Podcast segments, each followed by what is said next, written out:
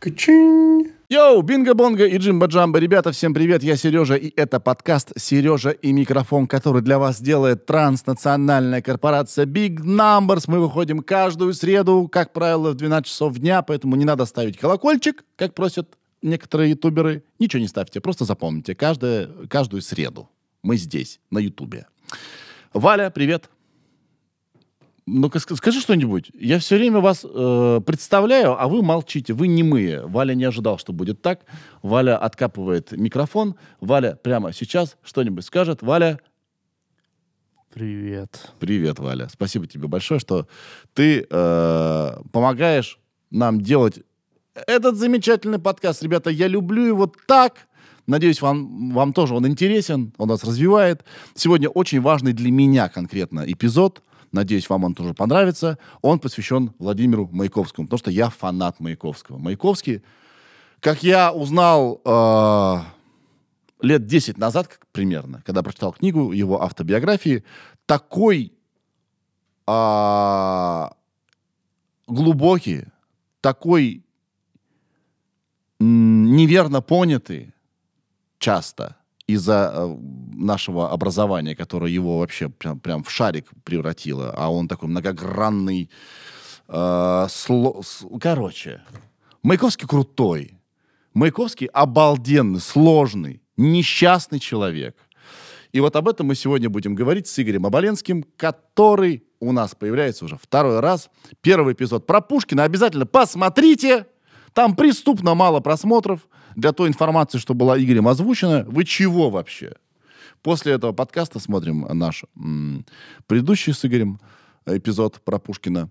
Вот, э, Игорь, журналист, он так здорово э, рассказывает, вы в этом убедитесь. Мы немного сумбурно, сумбурно э, с факта на факт перепрыгиваем, потому что ну, невозможно биографию такую сложную впихнуть в даже, не знаю, даже в три часа разговора. Слишком много-много-много-много-много всего связано с Маяковским. Короче, кайфаните от этого эпизода.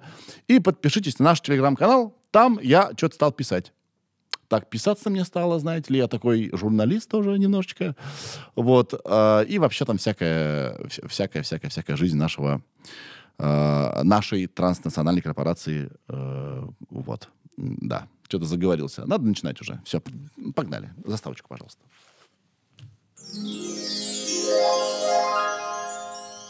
Валя. Сережа, это я.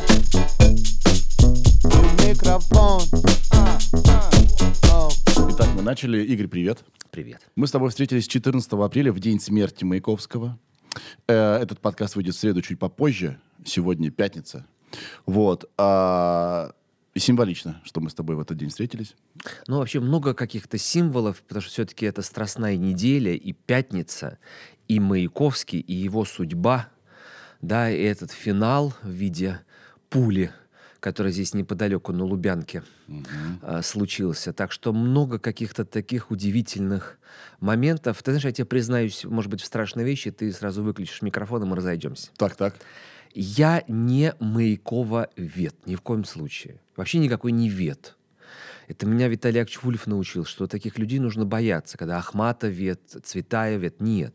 Я э, человек, который очень любит Маяковского и очень расстраиваюсь из-за того, э, что для многих Маяковский — это человек, который написал поэму о Ленине и поэму о паспорте советском. И все. И когда говорим Маяку, нет, Маяковский, ну что это такое Маяковский, что мы там, коммунисты, что ли, и так далее. И мне так обидно, при том, что я сам был абсолютной жертвой этого самого восприятия. Угу. Uh, у меня был такой аферистичный момент в школе. У меня учительница была литературы. Ольга Евгеньевна ее звали. Фамилию не буду называть. Хорошая, наверное, женщина была. Но она была очень партийная, она верила в это во все. И... Это какой год был? Ну, это год был, наверное, там, 90, 90, э, э, конец 80-х, э, начало 90-х. Ну, то есть еще вовсю там пионера, октября-то я там комсомольцем. Я был октябренком. Я даже пионером был. Я не успел. А, и а, она так все время красила глаза черной тушью а, и задавала нам любимое стихотворение. А я знал, что если ты не хочешь стихотворение учить далеко, нужно э, сказать несколько слов. И когда она меня вызывала, я говорил, а мое любимое стихотворение, врал, конечно, это Маяковский, поэма Владимир Ильич Ленин. У нее уже начинал так дрожать немножко голос, она как к доске. Я выходил и говорил, время. Начинаю о Ленине рассказ. Но не потому, что горе нету боли. У нее тушь текла по щекам. Она говорила, садись, спять не надо. И плакала. Дальше не знаю, что было. Если бы она не заплакала и сказала дальше, я бы ничего не рассказал. Это, знаешь, так ведь было у Маяковского, когда он в Москву приехал. Его посадили в Бутырскую тюрьму, он там На связался. полгода? Ну, я не, не знаю, насколько. Ну, посадили в тюрьму. И матушка его стала писать там, ходатайство, чтобы сына освободили, он не смышленый, не по злому умыслу и так далее, и так далее. И это письмо было подписано, удовлетворено, да, это ходатайство. А подписал его никто иной, как Столыпин, знаменитый министр внутренних дел и премьер-министр, убиенный в Киеве потом. Конечно, он подписывал, там, не знаю, что кто такой Маяковский, не Маяковский, наверное, там много было имен. И Владимир Владимирович говорил, я в тюрьме, в этой камере, читал Анну Каренину. И когда меня выпускали, 16 страниц оставалось. И я так и не знаю, чем там у этих Карениной дело, э, дело кончилось. Ну вот. а, так что у меня почти как у Маяковского... Не, ну я читал, конечно, дальше по- про Ленина, но наизусть, наизусть это никогда не знал. И всегда мне он представлялся таким скучным э, поэтом, пока мне не попались такие строки.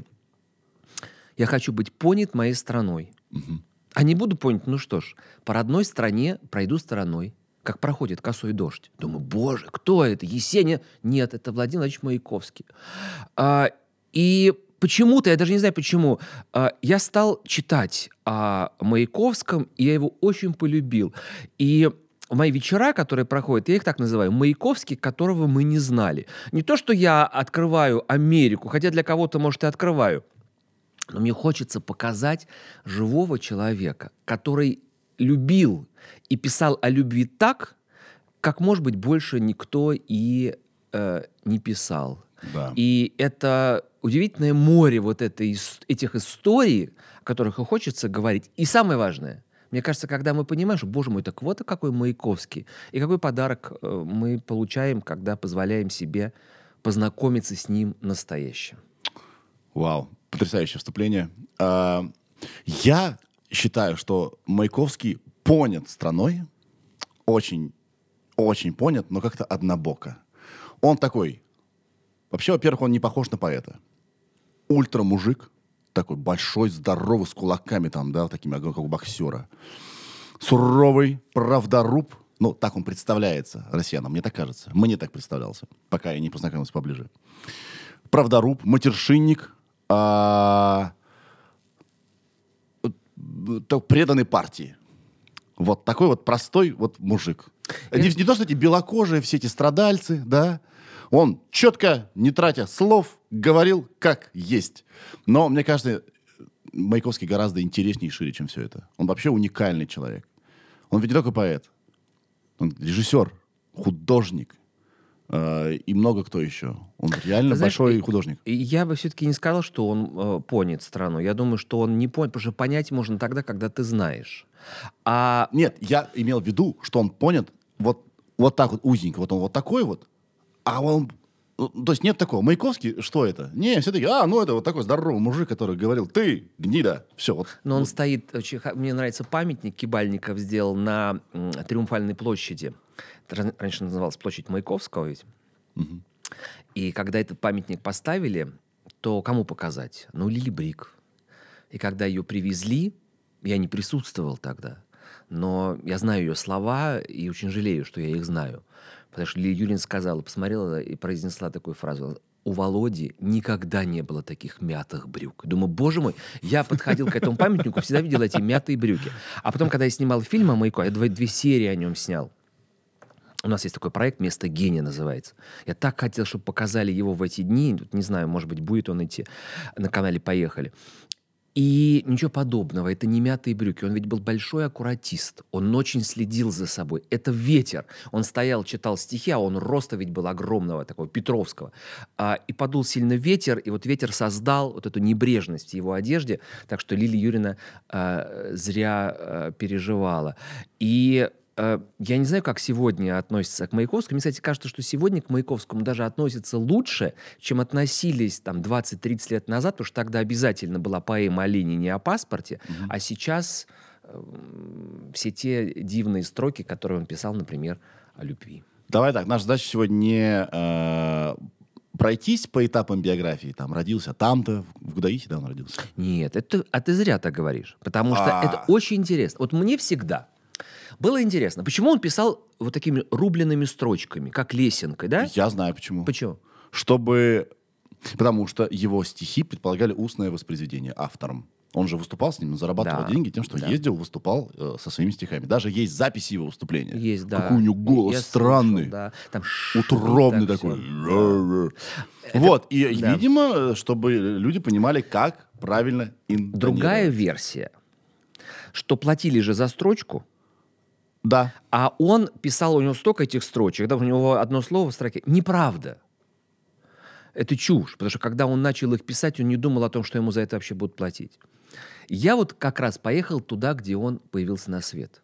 М. А на свет он появился в, ну, не знаю, деревне, это село, город Багдати. Это километров 30, наверное, от Кутаиси. Мгм. И у него есть такие строки. «Я в долгу перед вами, багдадские небеса». Кто-то говорит, что и в Ираке он, что ли, был? Что за багдадские небеса? Багдати. В годы советские, конечно, это было переименовано и называлось Маяковский город. А потом а, вернули название. Кто сказал, вот, не любит Маяковского, а, вер- э, город э, снова не, называя, опять не, э, не называется больше Маяковский. Наоборот, любит. Вернули историческое название, где он на свет появился. Так вот, когда я приехал, я все по него, не все про него понял, но, по крайней мере, вот эти лесенки. Стоял этот дом, ужасный, кстати, очень скромный. Отец у него ведь был лесничий. И когда Володя родился, а в этом году, между прочим, 130 лет, а, он сказал, ну вот появился на свет э, наследник несуществующих имений. А Такой, знаешь, дом, там прям просвечивает и небо. Ну, в Кутаиси, может быть, не очень холодно, но не так уж, чтобы жара была. А с одной стороны этого дома речушка горная, Так. где, кстати, мальчишки, когда он пацаном был, динамитом глушили рыбу. И однажды динамит не взорвался. А где они динамит? Воровали же этот динамит. И Володя пошел и использовал этот динамит, как-то, не знаю, то ли взял, то ли что он с ним сделал, но там все обомлели, потому что, ну, это же опасно, понимали. Вот какой пацан был. А, и принес домой рыбу. А с другой стороны, высокая-высокая такая гора, поросшая лесами. И вот эта лесенка, он, он жил там, это все его окружало. А во дворе, конечно, были, знаешь, эти кувшины пустые, квеври из-под вина. ты думаешь, что Да. он своими стихами повторял ландшафт? Ну да, я думаю, что вот это он видел, вот эти лесенки, а, вот эту лесенку, которая его окружала. Я думаю, что вот это из детства, вот эта рубленность какая-то. Я думаю, что это от этого. А голос его этот зычный. Да. Лежали вот эти квеври, э, ну, в правильной семье квеври пустует к, к- лету, правильно? Что это Э, такое? Квеври – это волшебная совершенно вещь. Это то, в чем делается грузинское вино. 8 тысяч лет с лишним, да? А его зарывают в землю, там, знаешь, янтарного цвета. Вот в квевре все это происходит. И когда а, осенью уже новый урожай винограда, Поэтому к осени должен быть пустым этот квеври. И он был у Маяковских пустой, и он туда залезал, тоже пацаненком, и начинал читать стихи. Представляешь, и вот этот гул э, в этой бочке, да, ну, она же из глины делается. Это, то- это все из детства, это все очень и очень важно. Поэтому я бы с Маяковским не упускал, что там родился, женился, э, ну, не женился, но родился. все-таки в очень важном месте, в Грузии. И что, вот ты сказал такую вещь про матершинник, да? А, сохранились ведь записки, которые матом жутким просто совершенно ему писали, там, пам-пам-пам-пам-пам. Их можно в интернете найти, там, Маяковские, вы, тан-тан-тан. Знаешь, какая была история? А, он поехал в Америку, ну, как гастроли были, читал свои стихи. И в зале оказал... Кто-то пришел из иностранца. Он по-русски читал, он же ни на одном языке не разговаривал, кроме русского и грузинского. А, и пришел какой-то американец и начал ему матом что-то кричать на сцену. Видимо, какой антикоммунист или что-то. Русским матом. Не русским, а английским. Ну, по-английски. А он, видимо, понял, Владимир Владимирович, по, по, ну, по вот напору, что имеется в виду, да, все. И он ему ответил. Но не русским, он уже трехэтажный мат, а грузинским. А там, по-моему, девятиэтажный. И он таким отборным. И надо было получиться, что в зале находился иммигрант из Грузии, который приехал послушать этого советского поэта и вдруг услышал этот отборный, филигранный, красивейший мат, и он ему по-грузински крикнул, сказал «Кацо, Винхар, Сайданухар, парень, ты, ты откуда?» А он сказал «Кутатури вара», я из Кутаиси. Но он не стал говорить, что из Багдади, кто, кто, кто знает Багдади. Вот. А, Это, кстати, два, да, два языка, и он э, русским языком владел абсолютно свободно. Знаешь, вот тоже такая история, уже о Пушкине говорили, да? Сегодня говорим о Маяковском, будто бы не любил он Пушкина, не спровергал, ну, как положено, да, этим Но новым э, поэтам. нужно было отвергнуть все старое, я помню. Когда я читал биографию его, Да. э, там пролетарское же, они но новое искусство Ну, делали. вот этот был Лев там и так. Но, Нужно было забыть все. ты понимаешь, чтобы было что забывать, нужно было что-то помнить. Правильно? Конечно. А вот он помнил и знал. И когда у него спросили, а у вас дома книги Пушкина есть? Он сказал, нет, потому что Пушкина я знаю наизусть. Вот так. И Александр Сергеевич он очень любил. Считается, что Пушкина любил Есенин, а Маяковский наоборот, да? Да, они Вот же, кстати- вот ничего подобного. Так, а, э, предлагаю на выбор темы. Давай. Сейчас, с чего мы начнем? Значит, первое самоубийство. Я вообще, честно говоря, я вообще не понял, почему его так не взлюбили в конце его жизни. Он реально был никому не нужен и какой-то насмешкой, насколько я помню. Раз, погоди. да, вот либо это, Да. либо его батл с Есениным, что он вообще, вообще не поделился с ним, не понимаю, они так вообще ссорились.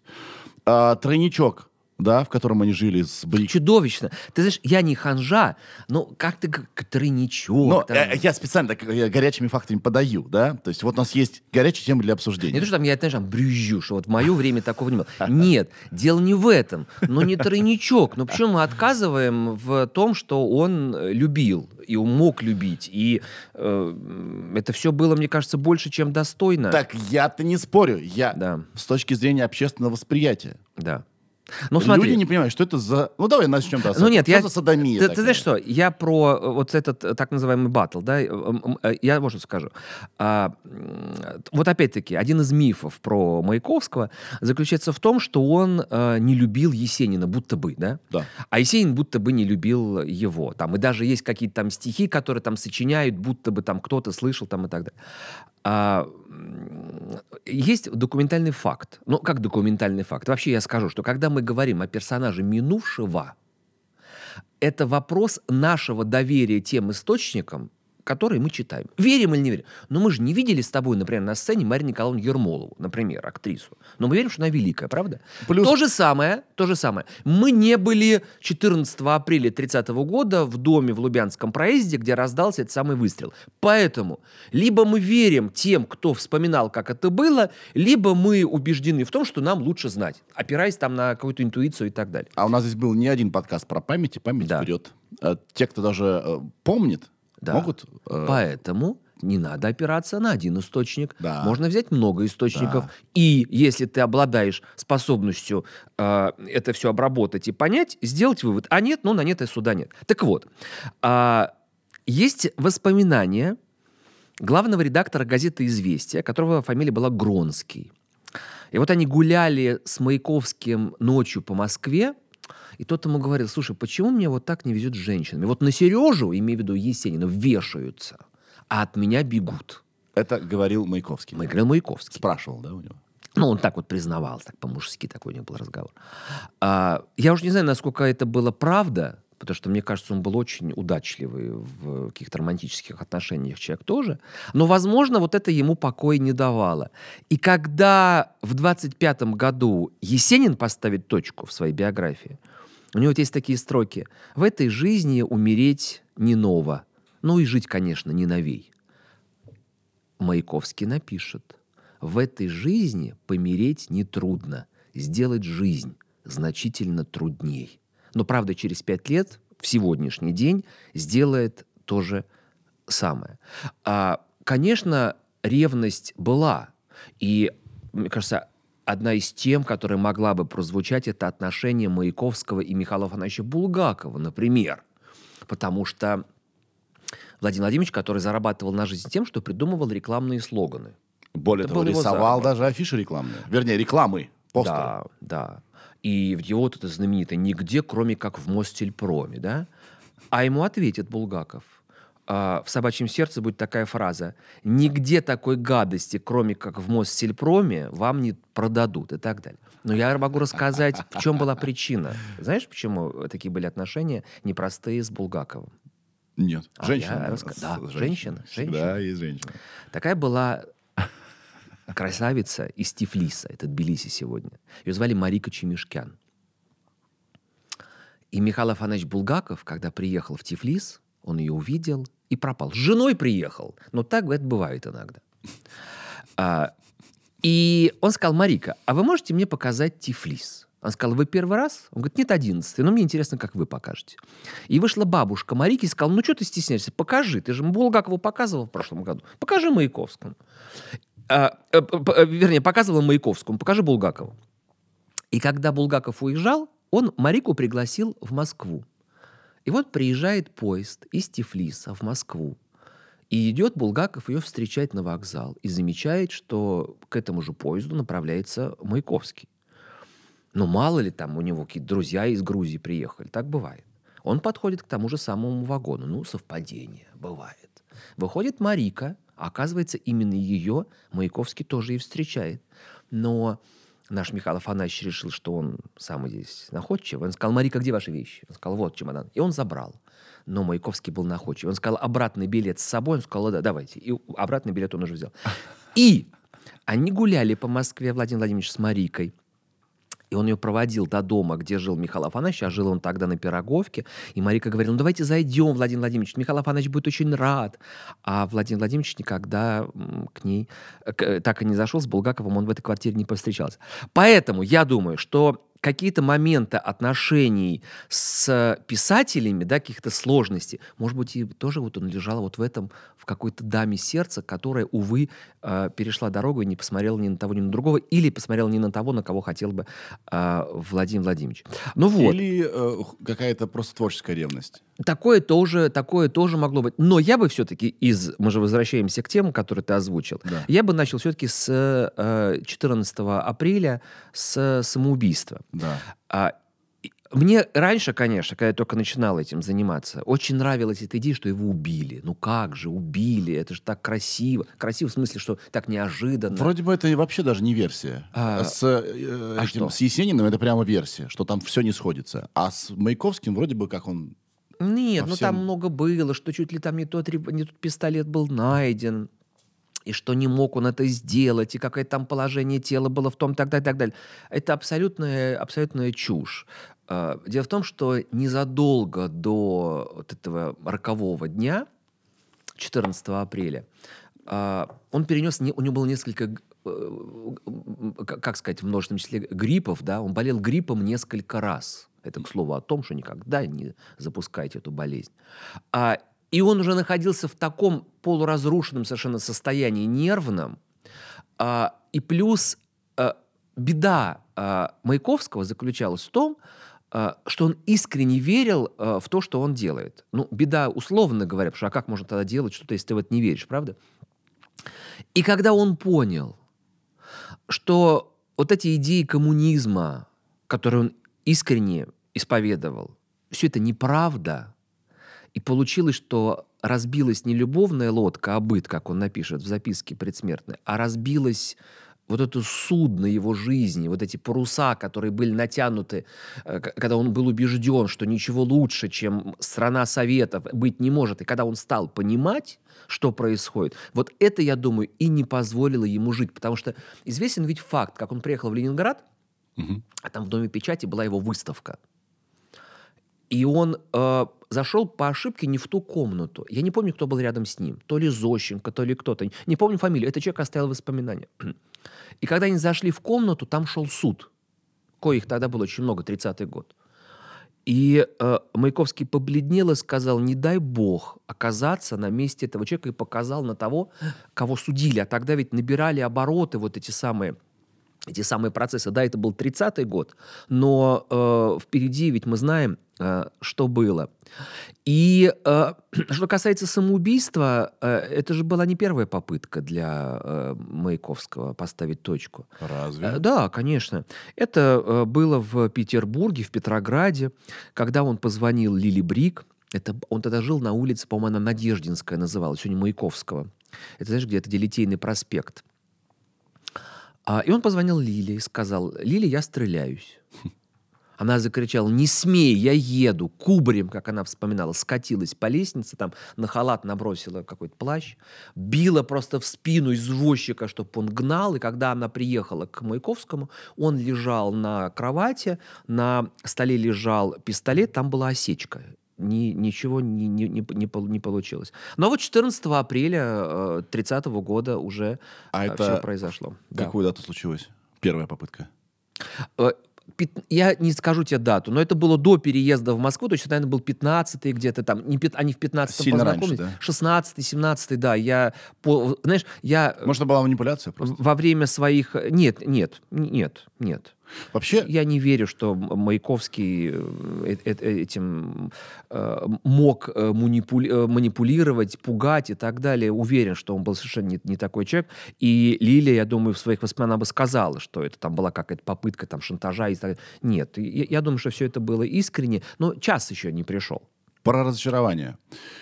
Почему его называли попутчиком, да, коммунизма, что-то такое? Ну, я не знаю, как его Нет. называли. А почему вообще Я его... думаю, попутчик это вот было обидное что-то такое. Об этом и речь. А- а- В конце а, его карьеры почему-то он вдруг в немилость впал. Я вот у меня какие-то провалы. Там такая история была. А, У него э, была вот эта выставка, по-моему, 20 лет служения. Да, куда не при- А, пришли вот. люди, но никто не пришел из важных. Из, ну, из, да, из VIP персо... Не из VIP, ну что мы глупости говорим, из правительства, из, из страны. И выходил тогда журнал, которым командовал, по-моему, человек по фамилии Халатов. И в последний момент из журнала был вырезан, ну, то есть его вот Приверски изъяли э, портрет Маяковского. А для него это было, конечно, таким потрясением, ударом. И э, вот та самая депрессия, которая у него была, э, конечно, это была одна из таких финальных капель, которая побудила его это сделать. Почему убрали-то?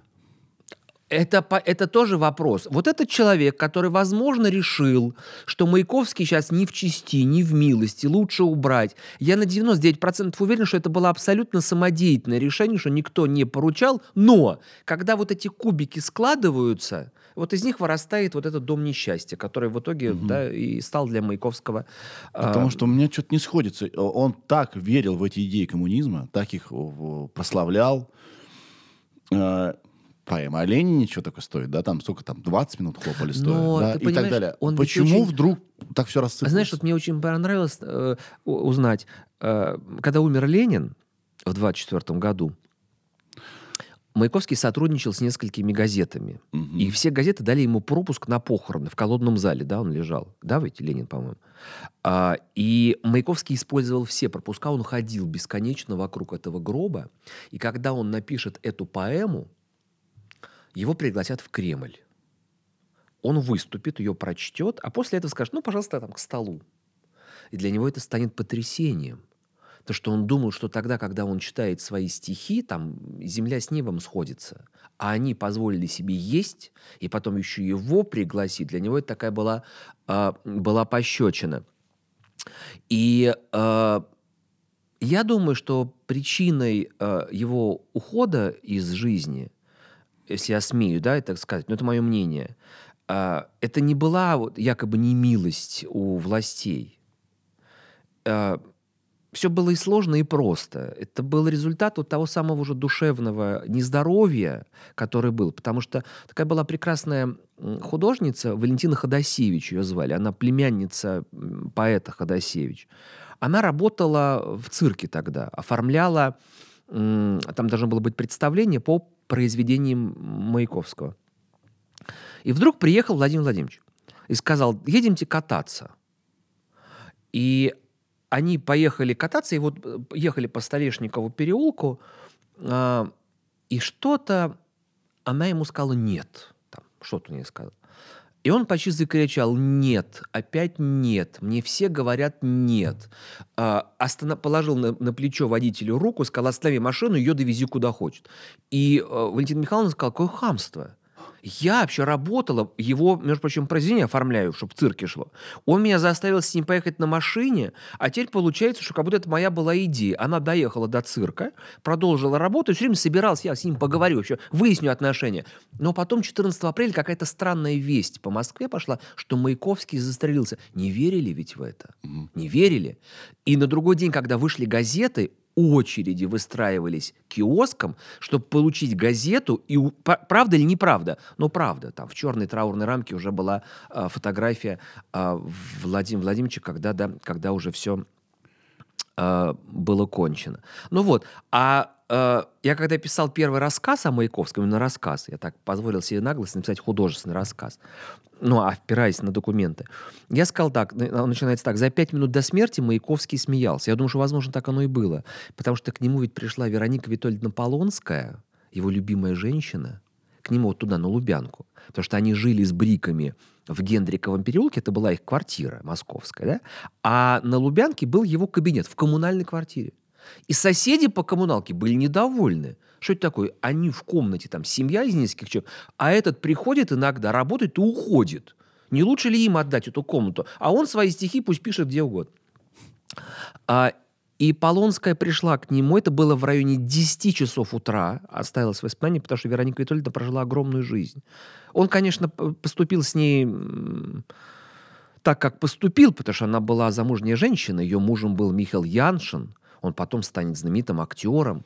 Он Любил награ- он замужних. Он играл в художественном... Нет, я думаю, что он не любил замужних или незамужних, он просто любил женщин. А тогда, когда они оказывались замужними, ну, такие, да, были моменты, э, эпизоды. Вот. И э, ты знаешь, да, что там случилось? Нет. Эм, Вероника Полонская, мне еще нравится Вероника Витольдовна. Ее отец Витольд Полонский, это была легенда немого кино, он играл с Верой Холодной в кино, такой красавец был. А дочь была актрисой. В художественном театре она играла. И была репетиция спектакля, которую репетицию вел Немирович Данченко, а у Немировича был очень, очень строго, нельзя было опаздывать на репетицию. Репетиция началась в 10, а тут уже 10, Вероника Витольевна у Маяковского, он говорит, все, ты оставайся, не надо тебе эту репетицию, там, я тебе все куплю, у тебя же нет вещей, я все куплю. Я сказал, нет, я должна поехать на репетицию, потом я с Мишей поговорю, ну, с мужем объяснюсь, да, а потом вернусь. А у тебя есть деньги на такси? Она говорит, нет, нет. Он дал ей деньги на такси, она вышла из, в этот коммунальный коридор, и раздался выстрел. И она первая его увидела. Она, когда вошла в комнату, он лежал, он посмотрел на нее, но взгляд уже терял, вот он уже так расфокусировался. И э, такое облачко дыма было. А он очень любил белые рубашки. У него была белая рубашка, и была прострелена грудь. И вот это расползалась кровь. Это же легко представить, как это, как это все было. Она взяла его, а э, до этого э, какой-то книгоноша пришел, ну, как сказали бы сегодня, службы доставки. Он принес два тома, что ли, энциклопедии. И этот человек тоже оставил, ну, его допрашивали ведь. Он когда вошел... Вер- Просто Маяковский заказал их. Да, да, да, да. Да. А, э, Вероника Витольевна сидела на диванчике, а у него был такой ковер у Маяковского, и он стоял на этом ковре на коленях перед ней. Ну, видимо, уговаривал остаться. И этот книгоноша все это рассказал. А потом, когда все это случилось, а, ну, мы понимаем, что дом номер три, вот Лубянский проезд, да, а рядом здание Лубянки, ГПУ, да, НКВД, КГБ и так далее, так далее. Потом уже последующее название. А, и поэтому очень быстро пришли э, эти спецслужбы. Там был такой Ягов Агранов, один из руководителей, который, кстати, был, ну, не буду говорить дружен, знаком э, с Маяковским, и все вот, и все вот это, и все вот это началось. А, слух ведь был пущен по Москве, почему он покончил с собой, что сифилис был. А чем нелепей слух, тем охотнее он подхватывается. И, а, так вот в чем дело. Но, к слову, про власть. Э, Был да, было дано распоряжение вскрытие сделать и опровергнуть официально, ну что, да, не- конечно, никакого не было этого, э, этой, этой болезни. А знаешь, что же, э, э, он незадолго перед смертью, как оказалось, э, он же огромный был, ботинки были огромные, сделал, э, такие подковки ему сделали на эти ботинки. Им говорили, ой, Владимир Владимирович, хорошие подковы? Он говорит, да, э, хорошие. Мне сапожник сказал, что до смерти не сношу. И когда гроб выставили в доме писателей, а, то и фотографии ведь есть, да, эти ботинки выглядывали, и вот эти вот две а, подковы а, смотрелось. И ты знаешь, у меня однажды такая история была. А, я снимался в программе, в одно неважно. А, и знаешь, ну, как бывает на съемках, только у тебя вовремя все происходит. А вообще там, там полчаса, полчаса, полчаса. И Есть даже такая байка, что на съемки нельзя опоздать. Они всегда... А, нельзя опоздать. Ну вот. А, Они всегда И я был готов э, до утра сидеть ждать, потому что рядом со мной сидел удивительный человек. А, его фамилия была Ушаков. А, он служил э, в музее, в Институте русской литературы. И он родился 14 апреля 30 года, сегодня. И он сказал, я понял, что я должен заниматься Маяковским. И он встречался со всеми женщинами Маяковского. С Полонской, с Лили Брик, с Татьяной Яковлевой. И вот он мне рассказывал о Маяковском. И я вообще собирал вот эти истории о- Владимире Владимировиче. Из- не из тех, кто его знал, конечно, но из тех, кто знал его, э, его окружение. Ну вот. И э, еще у меня был такой знакомый, его звали Борис Ефимов. Фантастический был человек.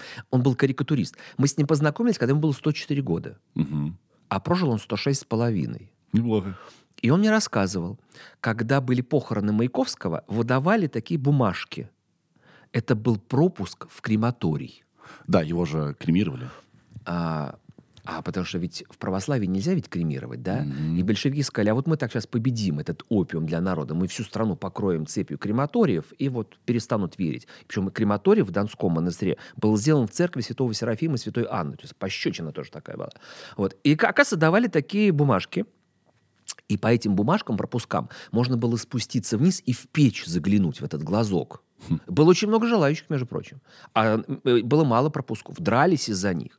И мне Ефимов рассказал, как падали в обморок женщины. А им говорят, зачем вы шли-то, что вы хотели там увидеть? И кто-то сказал, ну не кто-то, Зелинский сказал, что вот так много было пламени и так мало пепла, а такой большой поэт. Но только расплавились вот эти вот подковки те самые. А знаешь, что еще было? Когда повезли в крематорий, э, э, э, ну что, сантименты, да, это же жесткий поэт был такой, а, и ему принесли только один венок из металла сделанный. И так получилось, что огромная толпа шла за этим, ну, машина, которая гроб везла. И водитель, видимо, там не справился, там, ну не то, что не справился, на газ слишком нажал, и она оторвалась от этих людей. И я говорю, боже мой, даже в последние минуты земного пребывания он остался, остался совсем. Ну, нагнали потом. А потом уже годы спустя, потому что кто-то иногда делает ошибку такой, говоря, что похороны были на Новодевичьем кладбище. Они Не были на Новодевичьем кладбище. Потом уже из Донского монастыря, из Колумбария, да, Прах туда. прах перенесли на Новодевичье кладбище, и, э, кладбище, и там сегодня... э, там сегодня находится его могила, и там же похоронена мама, и там похоронены сестры Оля и Ольга и Людмила Владимировна. Но Людмила Владимировна, конечно, в историю вошла еще и тем, что она хотела, чтобы из э, биографии брата навсегда было вычеркнуто имя Лили Юрьевны Брик. Вот она терпеть не могла Лилию Брик, а к Лили можно по-любому относиться, по-разному, правда? Э, Но э, отрицать, что она была музой, мы не имеем права, потому что это было так. И если бы не она, было бы не написано очень, э, очень много стихов. Более того, Да, ее муж, да. э, Иосиф, да? Осип. О. Осип, Осип, Осип, Да. Осип. Он же покупал большинство стихов Маяковского. Ну, там была такая история. А, э, слушай, какая тема, да? Да, э, вернемся к смерти. Просто я подытожу. Да, Мне- хочу про Лилю Брик. Сейчас, сейчас. Мне кажется, Да. я просто да, там точку поставлю, Да. что Маяковский умер от депрессии. На, и, э, тема этой депрессии была отвергнутость. Причиной того, что побудило его нажать на курок, конечно, был душевное нездоровье, конечно, была вот та самая депрессия. Причина этой депрессии были и эти болезни, и эти неудачи, а, и а, то, что у него не сложились а, отношения с последней его любовью, имя которой Татьяна Яковлева. Они сложились, потому что он хотел, чтобы Яковлева приехала в э, Советский Союз, а Татьяна, которая выбралась И с- она в Пензе родилась. И потом ее дядя, а дядя был у него великий художник Александр Яковлев. Он уехал в Париж, потому что месье Ситроен хотел машину сделать, и Яковлев ему помогал там, да, вот это все придумывать. И он выписал племянницу. И э, э, Владимирович хотел, чтобы она переехала к нему, понимая, что ему не позволят часто ездить. Ему же в визе отказали потом. Он не смог уже уехать к Яковлевой. И вот это количество драм, потом вот эта Вероника Витальевна Полонская, да, а, тоже ведь несчастная была история. В общем, масса была а, причин, и итогом, единственным разрешением для него, да, станет, как, увы, оказалось, стал вот тот самый, тот самый пистолет, вот он нажал на тот самый курок, и случилось э, то, что случилось, и поэтому всегда 37 теперь ему. Да. Мгм. Да, про Брик. Да. Брик, с, Брик, конечно. с Брик это фантастическая совершенно история.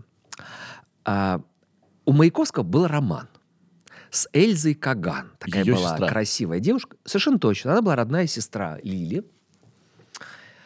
И когда она поняла, что Володя это человек ее судьбы, она решила познакомить с сестрой. Ну а что, сестра замужем, Осип, она его любит. Они жили на улице Жуковского. Этот дом жив. Я вообще обожаю. Я когда делаю прогулки по Москве, я не знаю, насколько я своих слушателей увлекаю этим, но для меня так важно вот именно окно знать, вот за каким окном происходило. Где-то та- те перила, которых касались руки и так далее. И я нашел этот, не нашел этот дом, он известный, где вс- случилась эта встреча, была небольшая двухкомнатная квартира у Осипа и Лили. Причем Осип был состоятельный человек, его родители торговали кораллами. Там из Индии, что они их привозили. Ну, в общем, богатая, была- состоятельная была семья. А квартира была небольшая, и чтобы было пространство, они даже сняли дверь между комнатами, ну, чтобы побольше. И вошел Маяковский знакомиться с какой-то... Ну, он не знал же Лилю. Вообще ее Лили звали. Папа так назвал э, в честь там, литературы, да, в честь музы великого поэта немецкого. А, и э, Маяковский, когда пришел, знаешь, ну, как говорят, и пропал. А она посмотрела, высокий, у него были гнилые зубы. У него не было зубов вообще. Ну, ну, какие-то гни... Ну, не, не были, и э, с- справку его у дантиста не смотрели, но все вспоминают, что у него были гнилые какие-то там остатки, а потом вот эта его улыбка белозуб, это Лилия сделала, она вставила. Она была его имиджмейкером, говоря языком сегодняшним, и не только. Да. Так вот, э, а он так прислонился к стене, глядя на э, э, Лилю, и сказал, «А, вы думаете, это бредит малярия? А это было, это было в Одессе. Приду в четыре, сказала Мария. Восемь, девять, десять. И Лиля с Осипом обомлели. Это что такое? А он читает свое стихотворение. Такие там строки. «Вошла ты резкая, как нати». Муча перчатки замуж сказала. Знаете, я выхожу замуж. Ну что ж, выходите. Перекреплюсь. Видите, спокоен как. Как пульс покойника. Помните, вы говорили, Джек Лондон, деньги, страсть. А я одно увидел. Вы Джоаконда, которую надо украсть. И украли. И он прочитал, потом, глядя на Лилю, потому что Эльза для него уже не существовала, он спросил разрешения, можно я посвящу это вам? Он сказал, можно. И он посвящ- написал Лилии Юрьевне Брик. И началась эта история. И Осип а, стал его первым издателем. Он платил за это. И поэтому я сейчас заступлюсь за Осипа Брика. Он не нуждается в моей защите, но я заступлюсь. Говорят, что когда в эти советские годы они переедут в Москву, и содержать семью будет Маяковский, который много издавался, у него были деньги. Знаете, ему Лилия однажды сказала, дай мне денег на варенье. Он сказал, сколько? 200 рублей. Люди обомлели. 200 рублей. Это были громадные деньги. Но там не думали о том, что это варенье покупалось на всю семью на целый год. И гости, когда приходили, они этим самым вареньем угощались. Ну вот. И когда, говорят, вот э, брики жили за счет э, Маяковского. Нечестно так говорить, потому что какое-то время Маяковский жил за счет бриков. При этом вот меня так тоже всегда на меня производит впечатление, когда не было совсем денег, Маяковский написал от руки на листочках, а, значит, или Лилин переписала а, его поэму, он разрисовал, переплели, сходили в книжную лавку, и, как Лилия Юрьевна говорила, несколько дней было что есть. Я все время удивляюсь, почему несколько дней? Так каждый день бы переплетали бы, доносили, и прекрасно питались, и, и хорошо жили. Ну вот, вот так началась эта история. А когда э, э, э, начались отношения у Лили с Маяковским, никаких отношений с Осипом уже не было. Скажу сейчас страшную вещь, такую некрасивую.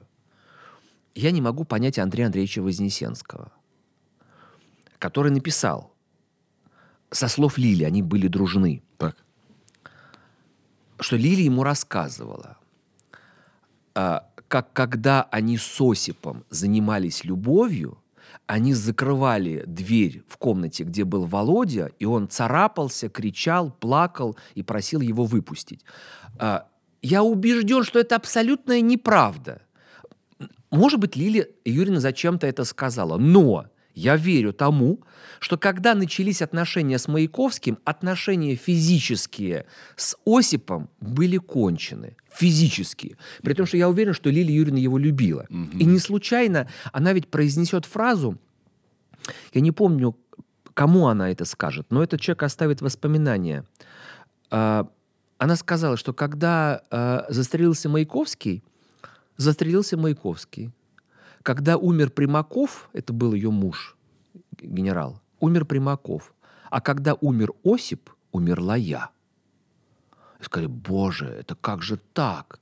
Она мало того говорила, когда Маяковский застрелился, она сказала, как хорошо, что он застрелился из большого пистолета. Если бы из маленького, как это было бы некрасиво, большой поэт из маленького пистолета. И когда Лилия Юрьевна, а вот о чем вы мечтаете? Вот ради чего бы вы отдали все? Она сказала, за один день с Осипом. С Осипом, не с Маяковским, с Осипом она его, она его любила. При том, что у него была своя жизнь, уже своя жена у э, Осипа Максимовича. Он ведь умер в 45 году. У него на дверях он не раз срывал такую бумажку. Кто-то писал, что здесь живет не Брик, исследователь стиха, а здесь живет Брик, следователь ЧК, да? Но есть ведь документы, что они сотрудничали. Уверен, что... Не то, что уверен. Я не думаю, что там они доносили, писали какие-то доносы. Просто, видимо, как, я не, не знаю, там... э, как-то значится там кон- консультант, он был та, там или что-то. Э, Осип Максимович, я имею в виду. Кто-то говорит, что они были связаны со спецслужбами. Я не могу э, утверждать, что так было, равно как не могу и сказать, что так не было. Я, я не знаю. Вот. Но э, я знаю точно, чувствую, что, конечно, э, Осип Максимович это была самая большая любовь э, в жизни Лилии Юрьевны, А но при этом... Маяковский был страстью. Но, но при этом... Нет, она его тоже любила, конечно, когда вот эти отношения... Сколько-то они ведь договорились, что когда закончится э, страсть, чувство, они скажут друг э, другу об этом. Э, и сказали, она ему скажет. Она ведь его... Конечно, она была очень жестким человеком, а может, жестоким, когда она предложит сделать паузу в отношениях на два месяца. Мгм.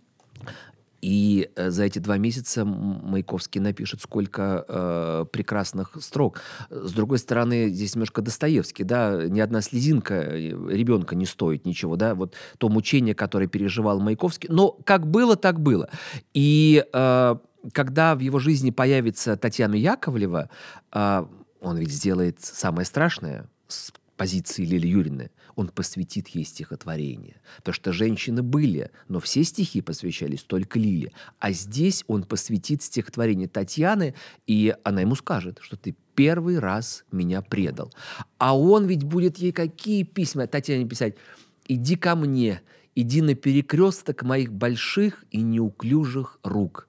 Не хочешь – оставайся и зимуй. И это оскорбление на общий счет нанижем. Я все равно тебя когда-нибудь возьму. Одну или вдвоем с Парижем. Как это красиво. Он же звал ее, да, приехать. Она была очень высокого роста, Татьяна. И была очень красивая. Ее подруга ближайшая, Марлен Дитрих, говорила, что у меня ноги ничего, но у Татьяны лучше. Татьяна Яковлева, между прочим, сделала очень много для того, чтобы случилась карьера и в Сан-Лоран. Она его она была знакома с Кристиан Диором и помогла тому, чтобы Ив Сен-Лоран себя проявил так, как он это сделал. Она была удивительнейшим человеком. Есть, кстати, книга воспоминаний ее дочери Франсин Дюплюси. По-английски она называется «them», по-русски называется «они». И там очень интересно и о матери, и о, о муже матери. Это был Александр Либерман, человек, который создавал модную журналистику и Вог и так далее, и так далее. И, конечно, история отношений Татьяны Яковлевой и Маяковского, рассказанная Татьяной а, э, своей дочери, это очень красиво и, безусловно, заслуживает внимания тех, кто слушает наш сегодняшний подкаст, потому что уж если Маяковский заволновал, то я думаю, что и Татьяна Яковлева равнодушными тоже не оставит. А вообще второй раз ловлю себя на том, что вот мы сколько час разговариваем, боже мой, а мы рассказали только то, что его звали Владимир Владимирович Маяковский. И, пожалуй, больше ничего. Да. Но, а, кстати говоря, по поводу этого трой- тройного союза. Да. Если я Они жили вместе. вместе жили, Да. но они все равно сотрудничали. Это все Нет, равно было- это- они конечно, были друзья. но не жили, как кто-то думает, в каком-то физическом там отношении. Да. да. это же, это же была в каком-то смысле норма тогда. Потому что, как в искусстве, нужно было забыть, как было, как будто бы, э, как будто бы у элит, да, это было принято. Вот эти тройные союзы, вот это вот вольное отношение с любовью. Вот я поехал, влюбился. Э, Нет, я не знаю насчет того, Со- как было у элит, но была такая женщина, ее звали Александр Калантай. Она была... Слышал такую фамилию? Нет.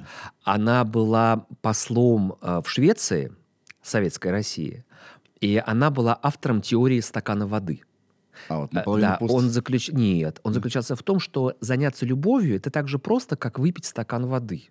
Поэтому, когда кто-то просит физической любви, нужно ответить, и в этом ничего, ни измены, ничего в этом нет. Это была такая вот новая мораль Да. а, того времени. Об этом я и пытаюсь сказать, что как будто бы это не был единственный прецедент. Маяковский с бриками же... Это было направо-налево. Я не знаю, я не смотрел тогда ни направо, ни налево, я не, не, не, не знаю.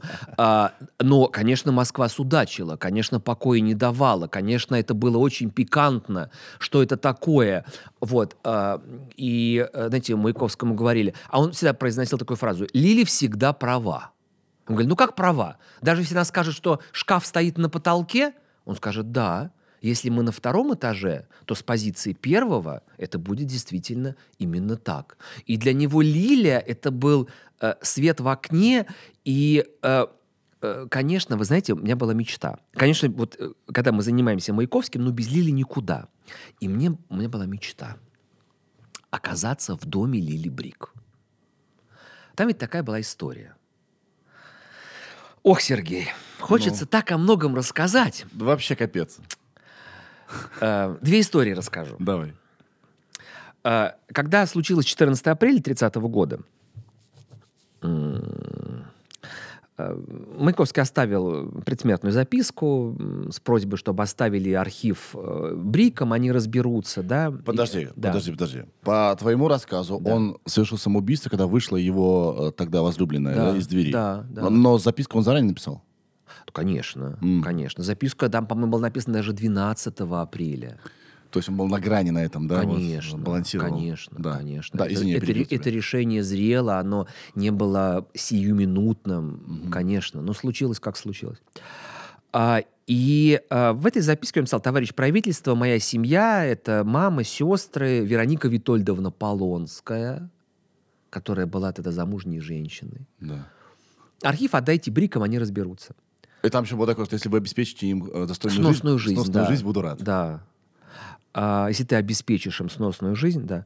А, и э, а Лилия тогда в Лондоне была, ее не было в Москве. Она говорила, вот, если бы я была в Москве, но это, мне кажется, самое нелепое говорить «бы». Это, как мы скажем, ну, не было бы у Пушкина дуэли в январе 1937 года, она была бы в феврале и так далее. А, и э, Лилия, когда вернулась в Москву, она пригласила на разговор Веронику Витольдовну и сказала, вам не нужно идти на похороны.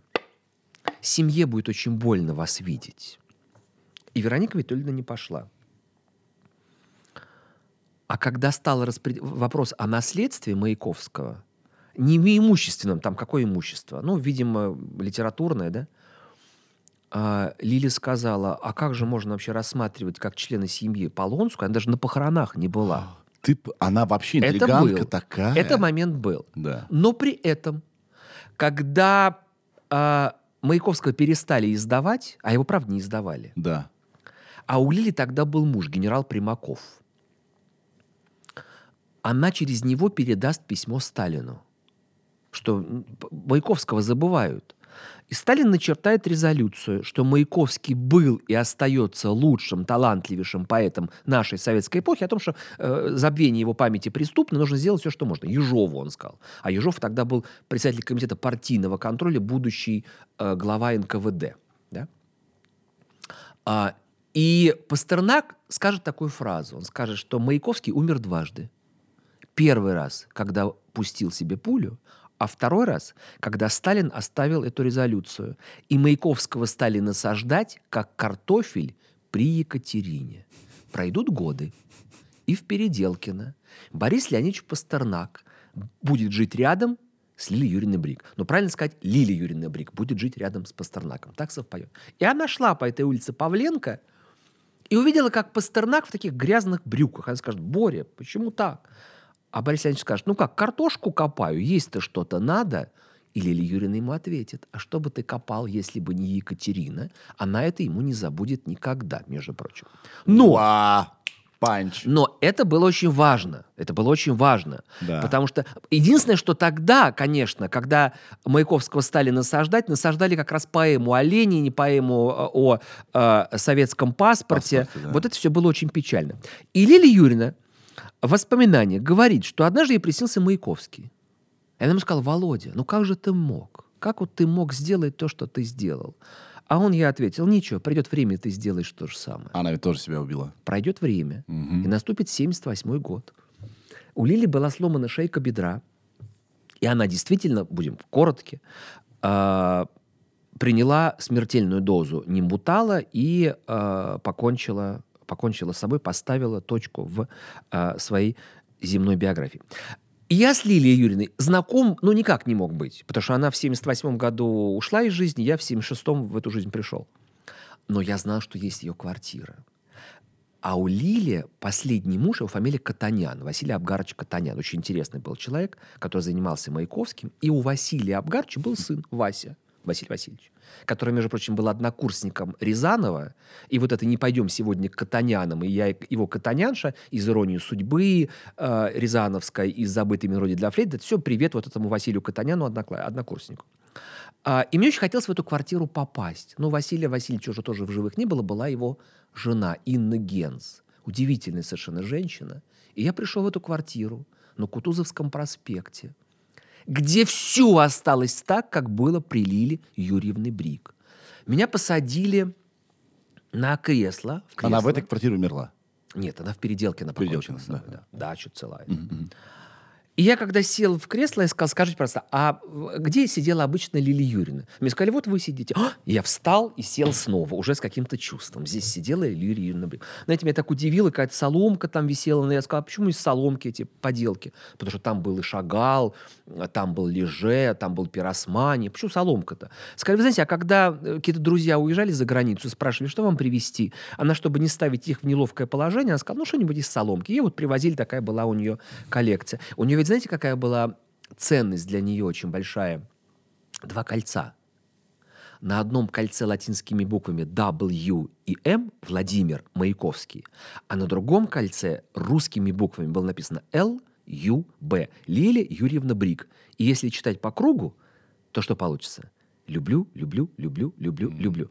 И она эти кольца носила на груди, вот здесь. А потом она их передаст э, в литературный музей, и они хранятся сегодня в литературном музее. Так что я в этом доме был, и однажды мне Инна Юльсон сказала, а вот вы приходите ко мне, и ни разу э, не, не- про фотографии даже не спросили посмотреть. Я говорю, а что можно? Она говорит, ну, конечно, можно, откройте. И я открыл шкаф, и там лежало огромное количество фотографий, подписанных. И там на меня впечатление произвела, например, такая целая серия, которую сделал Родченко, великий фотограф Александр, когда Маяковский купил Лилии автомобильчик, как она просила, а, и Родченко сказал, давайте мы поедем в Ленинград, и я вас буду снимать. Ну, до Ленинграда не поехали, дорога была плохая. Но какую-то часть пути сняли, и там действительно Лили заправляет машину, Лили пьет воду. Ли... То есть абсолютно для журнала Hello или какого иного, только учитывая, в каких годах это было, это было все снято. Это, конечно, для меня было очень-очень а, любопытно. Лили ведь была тоже талантливым человеком. Она была скульптором. Там, например, стоял ее бюст. Она сама вылепила собственный бюст. Она, э, ну, конечно, она была всю жизнь связана с Маяковским, и справедливо, что она жила на эти деньги, так далее, так далее, так далее. Но без Лили, э, я уверен, что не было бы ничего. Например, вот этих строк. Уже второй. Э, Должно быть, ты легла, а, Господи, какие что? Уже второй должно быть ты легла в ночи млечь путь а, серебряной окою. Я не спешу, и молниями телеграмм мне незачем тебя будить и беспокоить. Как говорится, инцидент исперчен. Любовная лодка разбилась о. С тобой мы в расчете, и не к чему перечень взаимных болей, бед и обид. Ты посмотри, какая в мире тишь. Ночь обложила небо звездной данью. В такие вот часы встаешь и говоришь векам, истории и мирозданию. Понимаете? И ну, это ли не чудо? А у этого чуда есть имя. Владимир Владимирович Маяковский. Маяковский вообще был, мне кажется, однолюб. Он вот он спра- спра- кокетничал, мне кажется, когда шел с этим, э, с э, другом и спрашивал, почему меня вот э, не любят, может как, быть. как Есенин. Может Есенин, быть, это- был, Есенин был такой вот, такой А, не понимаешь? вот- ветреный, а этот влюблялся, так влюблялся. А, так у него же была дочь. Ты знаешь, да, что у Маяковского была дочь, которая говорила, мой папа был однолюбом, но недолго. А, Поэтому э, не мое дело донжуанский список. Но у него, Но он точно не был таким ты героем-любовником. знаешь, у него была одна девушка, ее звали Софья Шамардина. И однажды э, они ехали в экипаже, было очень холодно. И он взял ее руку, положил в карман в свой, согревая своей ладонью, и сказал, Соня, ну посмотрите, звезды. А если звезды зажигают, значит, это кому-нибудь нужно? Значит, кому-то нужно, чтобы они были. Значит, кто-то называет эти плевочки жемчужинами. И родилось стихотворение.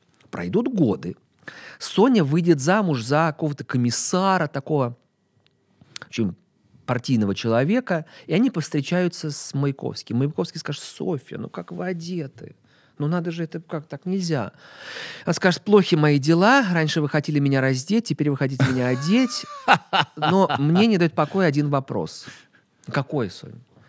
Вот эти строки про звезды, это посвящается мне, сказала, вам, ответил он. Я сказал, ну тогда я могу спокойно умереть. Она умрет, по-моему, в 80-м году, прожит громадную жизнь. Жила, кстати, в доме для большевиков в Переделкино. С Лилией они обменивались какими-то посылками, какими-то маленькими подарочками. Вот. И э, она похоронена тоже на Переделкинском кладбище. И тоже эти строки они подарили ей бессмертие. Да всем подарили бессмертие. Тем... э, Единственное, знаешь, у кого вычеркнул? А, а, б- был такой человек очень интересный. Его звали Давид Бурлюк. Так. Давид Бурлюк, он был художник великий. Э, Я самое большое количество работ Бурлюка видел в Уфе, в музее имени Нестерова. Там, по-моему, два зала. И Маяковский, когда приехал в Москву, он же поступил в школу живописи военного изотчества, как художник. Он хотел рисовать. Да, примкнул к футуристам. И э, на Сретенском бульваре они пошли гулять с Бурлюком, там же рядышком Мясницкая с этой школой. А, и вдруг Маяковский прочел э, ему свои стройки. И Бурлюк сказал, что вы стихи пишете? Он говорит, да. А что же вы не, не стихи не пишете? Зачем вам это? А жить на что? И Бурлюк сказал, я вам буду 50 копеек в неделю давать, но только занимайтесь стихами. И он был первым меценатом, да, Да. а, а, Маяковского. А у него была жена, ее звали Мария Никифоровна, у Бурлюка. И она играла на флейте, там училась. И Маяковский напишет такие строки. «А вы, Мария Никифоровна, ноктюрн сыграть, сыграть смогли бы на флейте водосточных труб?» А потом как-то ну, не ложилось это имя в строку, и он убрал. Так что это Мария Никифоровна. И знаешь что? Ведь э, Бурлюк уедет потом за границу жить, в Америке будет жить. И Лиля уже в в советские годы захочет его пригласить в Москву. А он скажет, а у меня денег нет. У меня только на один билет в один конец. И Лиля добьется того, чтобы Бурлюку купили билет. Он приедет, они завтракали, обедали, ужинали в той самой квартире, кстати, на Кутузовском проспекте, где жила а, Лилия Юрьевна. Я бы даже доску повесил на том доме. Не только Лилия, а тем великим, кто бывал. А, и э, он скажет, Бурлюк, вот мне вернулись те деньги, которые я давал Володе. Да. А знаешь, какая была тоже история? У Лили, когда будет депрессия, у Лили Юрьевны, она сказала, что нет талантливых людей. Ну, нет. А, И скажет, сейчас мы поправим дело. И приведут к ней, привезут из Тбилиси Сергея Параджанова. И когда придет Параджанов, ну, он, конечно, оценит Пиросмани, там, Леже, Шагала, Бурлюка. Бурлюк написал портрет Лили тогда, он ей очень не понравился. А, и он будет расспрашивать об этом. А Лили скажет, а почему вы не спрашиваете меня э, про Маяковского? Меня все спрашивают про Маяковского, а вы нет. А Параджанов ей ответит, «Ма- кто моя, как вы сказали эту фамилию? И Лилия Юрьевна сказала, ну, Сергей, ну, вам может не нравиться Володя, я понимаю. Ну, так-то, что ж, вы не знаете, вы в школу, что ли, не ходили? Параджан скажет, нет, я ходил в школу. Но мой папа был ювелир. У нас дома были сапфиры, бриллианты, изумруды. И когда большевики приходили к нам с обыском, мы слышали топот их шагов по, лес- по лестнице. И папа заставлял меня глотать эти бриллианты, сапфиры, изумруды. И когда обыск заканчивался ничем, было утро, нужно было идти в школу. Мне давали слабительное, сажали на дуршлаг, э, на горшок и доставали из меня сапфиры, бриллианты. Поэтому я вот этого вашего, как вы сказали, моя кто? Маяк... Я его говорит, не знаю, я этих стихов... Ну, придумывал, конечно, враль такой был невероятно. И, конечно, когда вы оказывались в квартире Лили Брик, это самое главное, это, был, это была магия Маяковского, которая, между прочим, подружила Лилю э, ни с кем иным, как э, с Ив Сен-Лораном. Тогда ведь не было прямого рейса из Токио в Париж. Посадка была в Москве. Благодаря этому, например, Фурцева добилась того, что Джаконда несколько дней висела в Пушкинском музее. И вот летел э, Ив Сен-Лоран с Пьером, это Пьер Берже рассказывает, своим директором Пьер Берже, который создал, собственно, фирму Ив Сен-Лоран. И э, Лоран говорит, слушай, Пьер, смотри, какие женщины вот здесь ходят. Толстые, все в черном. Только одна в зеленой норковой шубе с длинной косой, такой рыжей. Э, Какая-то, наверное, иностранка. Вот какая иностранка? Это Лили Брик. Ты что, не знаешь? Это муза Маяковского. А в кабинете Ив Сен-Лорана висел портрет Маяковского. Он обожал Маяковского. И когда самолет взлетел, Лоран отправил Лилии Катаняну по бокалу шампанского и попросил э, о встрече в Париже. И они встречались, обедали. Мало того, Лили, а у Лили был вкус ведь потрясающий, у Лили Юрьевны вкус потрясающий. Они когда шли, она шла по улице, говорила, смотри, Ив, а там в витрине магазина, например, стояли какие-то барашки, сделанные из соломы, там стол, кресло, диван. Он мгновенно все это покупал. Он водил ее по своему дому, там все это показывал, рассказывал, да. И э, подарил ей какую-то кучу вещей. И Лилия Юрьевна вспоминала, что она половину завернула в баул вернула им. Потом говорит, боже, зачем я это сделала, всю, всю эту жизнь жалела. Вот. К чему я все это рассказываю? К тому, что Маяковский это такой суперстар, понимаешь? Потому что, казалось бы, где Маяковский и где Ив Сен-Лоран, правда? А где Маяковский и где я, а вот он я под Маяковским, да, и рядом с Маяковским. Поэтому это, конечно, э, был безусловный гений. Он очень вольно обращался с языком русским. Он же придумывал какие-то слова. Да. А когда у него было хорошее настроение, оказывается, он родительный винительный падеж так делал. Деньгов, э, э, там, курицев, цыпленков, там и так далее. Ну, он как-то так вот э, разговаривал. И огромное ведь осталось количество воспоминаний о Маяковском, да? Но при этом, если мы их сложим, то будет впечатление, что мы читаем абсолютно о разном э, человеке. Потому что сходится, может быть, только в его, э, ну, в описании внешности. Там, высокий, громогласный, да, там, черноволосый, все. Вот. А э, что касается каких-то э, черт характера, ну, конечно, они были разные, потому что с кем-то он был мил и мягок, да, а с кем-то он был э, жесток и, и, и суров. Но волшебство композитора, художника, поэта, писателя заключается в том, что мы имеем дело с тем, что остается. И для каждого а, будет именно тот человек, да, что вызовет те струны твоей души, э, да, которые будут затронуты. Поэтому я уверен, что, э, видишь, я немножко хамски так резюмирую наш разговор, А, за тебя делаю. А, вот. Да я вообще, я просто обычно говорю с гостями, я Смотри, сейчас слушаю, вот. сижу. И, э, и я, я думаю, что вот в этом уникальность, потому что, казалось бы, да, мы говорим про поэта, ушедшего из жизни, в 30-м году, да, который, увы, школьным образованием вообще вот закопан, да, но я так мечтаю, чтобы мы 14 апреля а, я не буду так, на себя много в- жизнь вторую. Нет, не вторую жизнь. Но, может быть, захочется после того, что мы с тобой здесь наговорили, э, открыть э, Маяковского, э, его прочесть. Стихи о любви, конечно, э, и стать счастливыми. Вот так.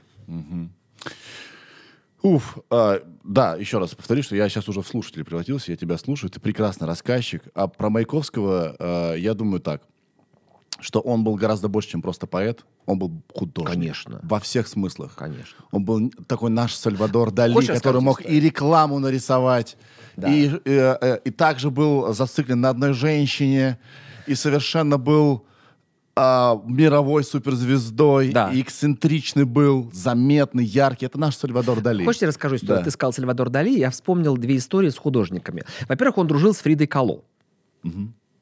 И когда он приехал в Мексику, то Диего Ривера, муж Фриды, Он сказал, что, э, ну, ты страну же хочешь свою? Он говорит, да, очень. «Э, Ну, я понимаю, ты сейчас захочешь, чтобы мы тебе купили билет первого класса.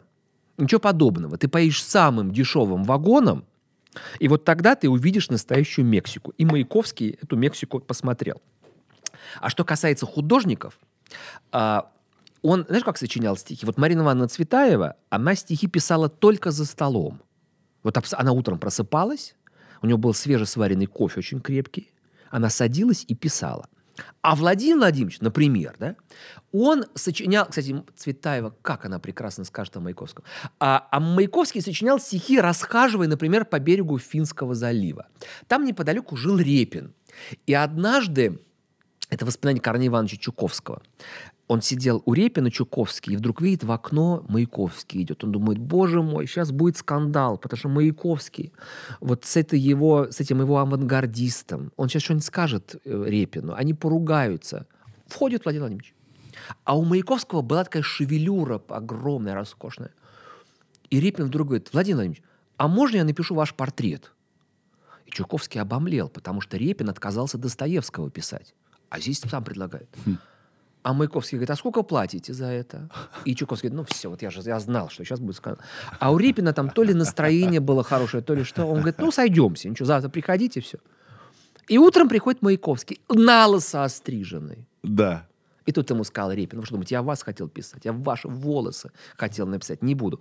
В итоге портрет не появился, но Маяковский Репина напишет.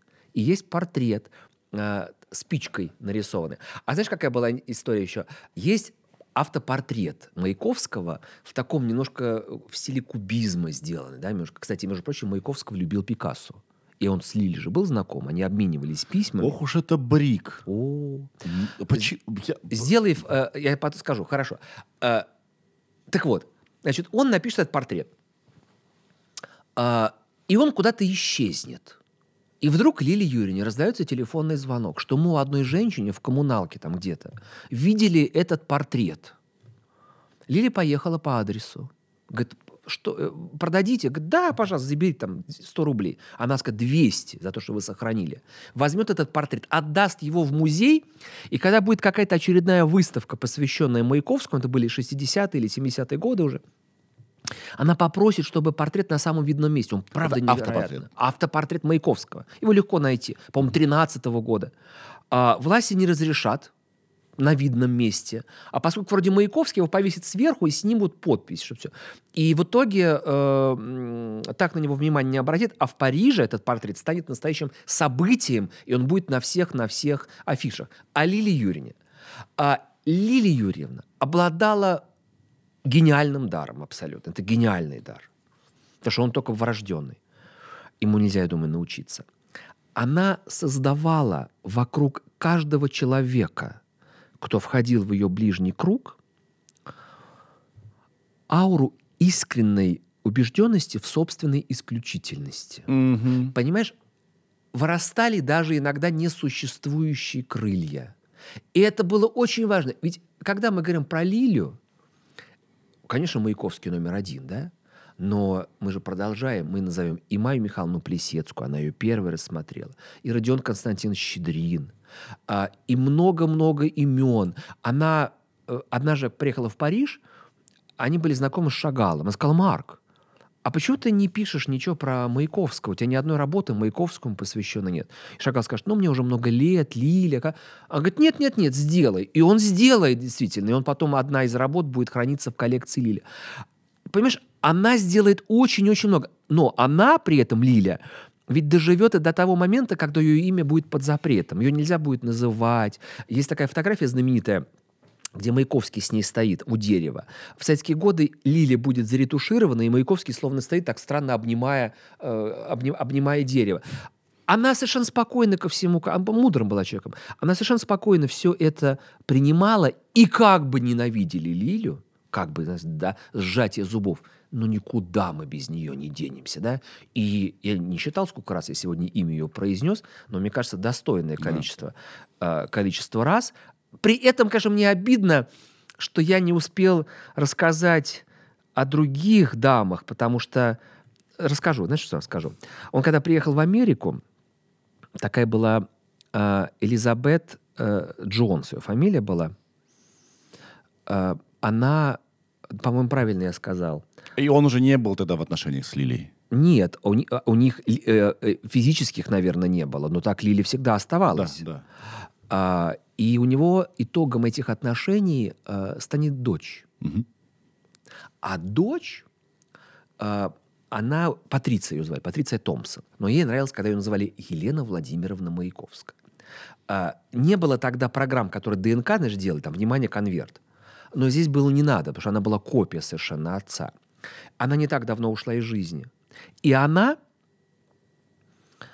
видимо, стала жертвой вот этой антибриковской пропаганды, потому что она говорила, мама меня всегда прятала, потому что у Лили Брик были длинные руки, она бы нас достала, она бы нас там, и так далее, и так далее. Но это ладно, на совести тех, кто создавал такой, такой образ. Я хочу о другом сказать. Как он ухаживал за этой э, дамой, за ее мамой. А, она его проводила на пароход, там в Гавр уходил из Нью-Йорка, и вернулась домой. И вся ее кровать была застлана фиалками. Вот этот Маяковский, да, он купил там на свои какие там деньги у него были, он купил все фиалки скупил, которые были в округе, и застелил, как она не увидела, но вот застелил ей а, кровать, и когда она вернулась, представляешь, как это было, да? Он видел дочь, ей было три года последний раз. Елена Владимировна говорила, я помню только руки отца, когда вот в Ницце она приезжала с мамой, он ее держал. А потом пройдет время, и это будет, по-моему, это Ходосевич вспоминала. Они ехали э, с Маяковским в машине, а у него все время были какие-то новые дамы сердца. И он молчит. И я ему говорю, ну как твоя девочка? Имея в виду там кого, Полонскую или кого-то. А он вдруг так побледнел, посмотрел, говорит, а ты откуда знаешь? Он говорит, ну кто не знает? Все знают, что у тебя новая, что у тебя есть девочка. И у него вот эта боль вышла, он сказал, да, она растет без меня, я так скучаю по дочери. И она говорит, я только так узнал, что он про дочь, он проговорился. Он никогда Брик не говорил про, а, про дочь. И вот у Патриции, она из жизни ушла сравнительно недавно. Кстати, часть ее праха похоронили на Новодевичьем кладбище, в этой могиле. А, остался внук, который не говорит, по-моему, насколько я знаю, по-русски. Ну, то есть вот э, кровная вот эта линия продолжается, да, но, конечно, с литературой там уже э, никаких отношений, никаких уже отношений нет. Ну вот, и видишь, какое дело получается. Такой Владимир Владимирович, что о нем и говорить, и говорить, и говорить, и не могу я поставить точку. Но это символично. То, что Маяковский — это не одна строка, это рубленые строчки. И вот несколько этих строчек мы сегодня с тобой нарубили. Знаешь, что я понял? Да. Что Маяковский был адский идеалист. Он же с детства верил в революцию, да? Вот он там в школе. Нет, ну не с детства. Ну. Он все-таки родился в 1893 году. И когда он учился в школе, там не было никакой э, еще революции. Не-не, он там а, в каких-то кружках антиправительственных что-то там состоял, нет? А, Там какая была история? Первая у нас революция случилась в 1905 году, да? Это Маяковскому было 12 лет. У него вообще отец был, э, э, он же лесничий был. Мгм. И когда он ловил э, крестьян, которые воруют лес, он же должен был их оштрафовать там, да? А, а он им прощал и платил собственные деньги. И когда те могли вернуть, возвращали, а когда-то не возвращали. Но зато, когда случился 1905 год, это же тоже потрясение для Маяковского было, все помещики в округе получили черные метки. Там был какой-то гроб нарисован, что конец вам приходит и так далее. И только Маяковский старший ничего не получил. То есть он был на... Вот. Поэтому это, конечно, давало возможность а, тем, кто писал биографию Маяковского, сказать, что вот да, он с детства понимал, как тяжело живет угнетенное, живет угнетенное крестьянство, что его... от- Это же как про Пушкина, да, что Арина Родионовна была э, революционеркой и вообще сочувствовала большевикам и научила этому Пушкина и так далее. Вот. А, э, Какие-то там разговоры, он в этом во всем рос, и действительно он сидел в Бутырской тюрьме, мы начали с того, да, за то, что там, как они, большевики тогда Он еще в называли. школе там и- или не, или не себя там, большевики. по-моему, какие-то были проблемы у него с. А, но Я бы не сказал, что он там с, с молоком матери впитал идеи революции и всеобщего равенства, но когда случился год 17-й, действительно он был впереди с красным знаменем, не буквально, да, но в своих мыслях, идеях, а, но он очень дорого за это заплатил. Так вот, он Да. был идеалист, он верил в новые идеи, Да. верил в новое искусство, и в любви он был идеалистом. Конечно. Мне очень нравится у него фраза, что в любви обиды нет. О, Только человек, который по-настоящему любит, так можно сказать. Да. Потому что э, я, я, допустим, обижаюсь все время, да. И я думаю, блин, вот я бы хотел до такого дзена дойти, когда я на- настолько люблю, что не обижаюсь ни на что. Вау! И он был идеалистом, и ему важно, чтобы в него верили. И к концу жизни, мне кажется, что а, Да, это ты очень хорошо сказал, ты знаешь, это очень хорошо. Это очень хорошо. Что ему важно, чтобы в него верили. Это, это очень здорово. Да. И мне кажется, к концу жизни он понял Да. или почувствовал, скорее всего, Да. что вера в него вообще у вс- на всех уровнях ушла. Ему так важно было, чтобы при нем кто-то оставался, чтобы он бросил все и был с ним. Вот как эта вот женщина, которая все-таки пошла на репетицию. Молодец, да, я Да. согласен. И его стали забывать. И искусство его стало как будто бы мавитоном и ненужным. И он, наверное, поэтому и ушел из жизни. И, наверное, поэтому у него вот зрела эта его депрессия, что он понял, что на всех уровнях э, в него не верят. Ему тут нечего делать. Ну, я думаю, что в- отчасти я с тобой согласен, может быть, не во всех уровнях, но действительно, э, действительно, я думаю, что во многом так оно и было, да. Мне это нравится, эта идея. Э, Действительно, что он хотел, чтобы в него верили, когда он стал видеть, что... Вот почему он так сбрик. Да. э, она, она, она его поднимала. Вот почему он ну, так с ним был связан тесно. Потому что она, она же не красавица была. Она его вдохновляла. Она не была красавицей, у нее была немножко большая голова, э, но когда она начинала говорить, то ты абсолютно забывал, как говорят все те, кто ее знал, обо всем. Но я думаю, что главное, конечно, чудо Лили Брик заключалось в том, что в ее судьбе был Владимир Маяковский. Да. Спасибо тебе. У тебя сегодня лекция. Да, у меня сегодня э, вечер, который называется «Маяковский, которого мы не знали». И я, когда, знаешь, когда я объявляю, там у меня есть афиша, да, моих выступлений, и я все время думаю, срезонирует это с э, аудиторией или нет? Ну, какой Маяковский? И вдруг аншлаг, и я счастлив, да. Мы сегодня крайне сумбурно пообщались. Э, Наша цель была такая. э, Подвигнуть наших да, слушателей, зрителей, чуть-чуть побольше про него узнать. Я рекомендую книгу. Ты читал ее? Э, Очень сложное имя. Бенгт Да, Янгфельд. Янгфельд. Да, это Э, один из самых из авторитетных э, специалистов по э, Маяковскому. «Ставка да. жизни» называется Да. книга. Я ее прочитал, случайно да. мне дали ее, и не мог отлипнуть. Да, как она прекрасно. вкусно, здорово написана. Я советую книгу Патриц, э, я считаю, э, э, э, Франсин Дюплюси, дочери Татьяны Яковлевой. Это тоже будет не, неожиданный Маяковский. А еще я могу посоветовать два своих фильма. У меня двухсерийный фильм о Маяковском из цикла «Место гения». Проект, который выходит на канале «Поехали». И мы снимали и в Грузии, и проехали по местам, связанным с Владимиром Владимировичем. А, Я думаю, что тоже какие-то штрихи. А знаешь, что интересно? К- Гардзахи, художник такой грузинский, скульптор, он сделал памятник Маяковскому. И он стоял неподалеку от Гендрикова переулка, там, где они жили, Брики и Маяковский. Сейчас он Маяковского переулок называется. Да, наверное. И э, поскольку я сказал, что Любовь Владимировна, э, сестра, поставила своей целью вообще вычеркнуть имя Лили Брик, э, она добилась того, что не было в том доме музея больше. Музей открыли в, в- на Лубянке. А, и памятник тоже убрали. Но убрали, его увезли в Тбилиси. Я думаю, боже, как это а, красиво, что он приехал на родину, да?